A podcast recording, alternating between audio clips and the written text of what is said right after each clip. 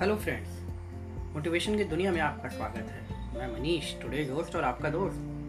दोस्तों, आज के डिस्कशन से पहले मैं आपसे रिक्वेस्ट करूँगा कि आज अपने दिमाग को कंसंट्रेट करके बैठें, क्योंकि आज का टॉपिक बहुत ही सेंसिटिव टॉपिक है। और दोस्तों पैराशूट और दिमाग तभी काम करते हैं जब वो खुले हों। तो पूरे कंसंट्रेशन के साथ बने रहें आप, मेरे साथ। हम डिस्कस करेंगे आज फियर के ऊपर। पर हर बार की तरह, मैं पहले आपको स्टोरी सुनाना चाहूँगा। एक बार एक कैदी को फांसी की सजा सुनाई गई। उसको कहा गया, उसको तीन दिन बाद फांसी दी जाएगी। तो डॉक्टर ने उससे कहा कि हम एक एक्सपेरिमेंट कर रहे हैं तो हम तुम्हें सांप से डसवा के मारेंगे। वो तीन दिन तक यही सोच सोच के डर डर के जीता रहा। तीन दिन बीत गए, उसके मरने का टाइम आ गया। उसके आँखों पे काला कपड़ा बांधा गया और कहा गया कि हम तुम्हें सांप से कटवा रहे हैं। ये कह के उसको एक सुई चुबा दी। और वो कैदी थोड़ी देर में मर गया। फिर जब उसका टेस्ट टेस्ट किया डॉक्टर ने तो पता चला टेस्ट में उसकी मृत्यु जहर से हुई है। उसकी बॉडी ने सांप के काटने के डर की वजह से खुद ही इतना जहर बना लिया कि उसको सांप की ज़रूरत ही नहीं पड़ी। डर दोस्तों फियर ये हम इसको इस तरीके से समझ सकते हैं कि नेगेटिव फीलिंग है हमारे माइंड की। या हम इसको ऐसे भी समझ सकते हैं। जहाँ ज्ञान का अभाव होता है, वहीं पर डर भी होता है। जैसे आपको कार रेसिंग से डर लगता है, क्योंकि आपको रेसिंग नहीं आती। आपको रेसिंग का ज्ञान नहीं है, आपको पानी से डर लगता है, क्योंकि आपको स्विमिंग का ज्ञान नहीं है। आपको स्काई डाइविंग से डर लगता है, क्योंकि आपको पैराशूट को कंट्रोल करने का ज्ञान नहीं है। ऐसे बहुत रीजन हो सकते हैं।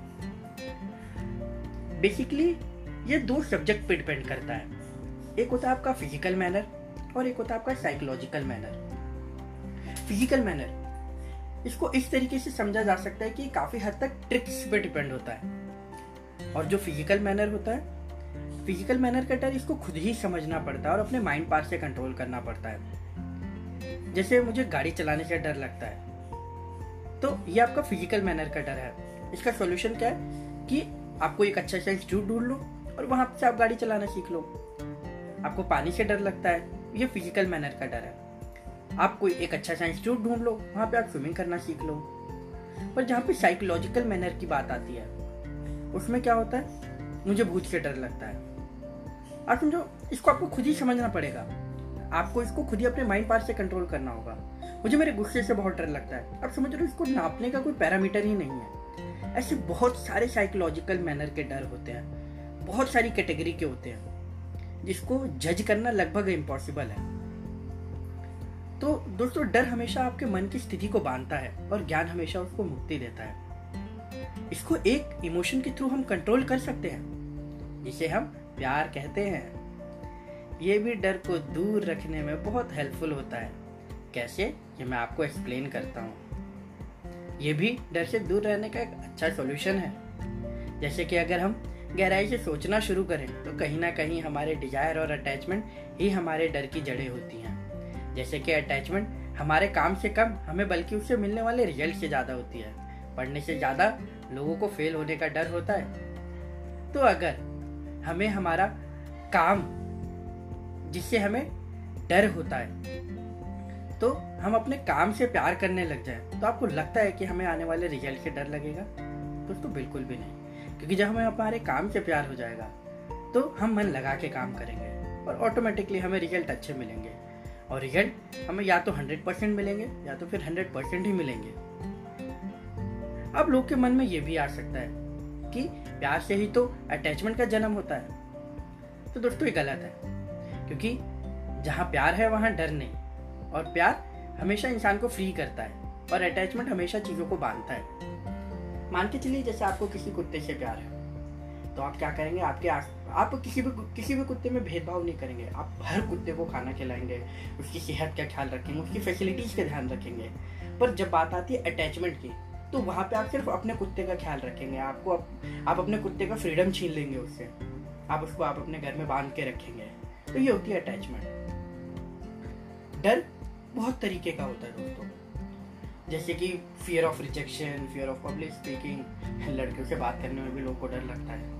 आप समझ रहे वजह से प्रपोज नहीं कर पाते और उनकी गर्लफ्रेंड किसी और की गर्लफ्रेंड हो जाती है। लोग खाना खाने से डरते हैं। और ये लोगों में सबसे ज़्यादा लड़कियाँ होती है। तो डर इंसान के जीवन में एक बहुत इंपॉर्टेंस रखने वाली फीलिंग है। इंसान हमेशा अपने डरने का रीजन खुद ही ढूंढ लेता है। और मोस्टली डिसीज़न हम अपने अंदर के डर की वजह से लेते हैं। पर क्या डर एक्चुअल में वास्तविक होता है? डर को हम इस तरह भी देख सकते हैं कि आने वाले वक्त की कल्पना करने जैसा एकमात्र है। पर ये भूल जाते हैं कि समय पे किसी का अधिकार ही नहीं है। न समय पे पे हमारा अधिकार है, न हमारे दुश्मन का और ना हमारे कॉम्पिटिटर का। समय तो नेचर के लॉ के अकॉर्डिंग चलता रहता है। सोचिए कि अगर आपको हर्ट करने की प्लानिंग करे कोई तो क्या एक्चुअल में वो आपको हर्ट कर सकता है? कोई भी अपने प्लान प्लानिंग के अकॉर्डिंग आपको हर्ट नहीं कर सकता। पर एक डर से भरा हुआ मन आपको ज़रूर बहुत ही ज़्यादा गहराई से हानि कर सकता है। होप आप एग्री करते होंगे। आपको पता है, एक डरा हुआ मन टफ सिचुएशन में गलत डिसीज़न लेता है और आने वाले समय में उस सिचुएशन को बहुत टफ और हार्ड बना देता है। और वही निडर मन टफ एंड हार्ड सिचुएशन को बहुत ही आसान बना देता है। इट मीन्स हम डर को जिस वजह से अपने मन में रखते हैं, वो ठीक उसके अपोजिट काम करता है।